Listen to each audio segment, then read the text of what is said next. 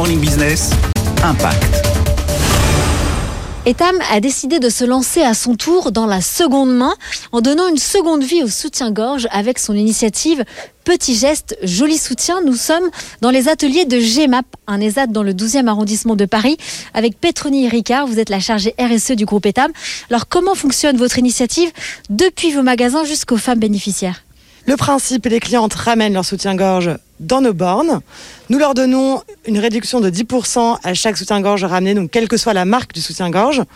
Ensuite, ils vont être euh, livrés dans les AT dans lesquels nous sommes aujourd'hui. Ils seront triés, lavés. Et quels sont vos chiffres d'impact depuis un an? En un an, nous avons récolté 40 000 soutiens-gorge.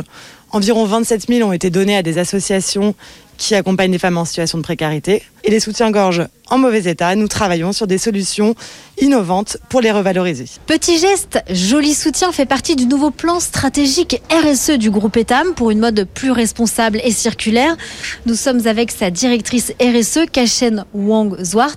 Quelles sont vos autres initiatives?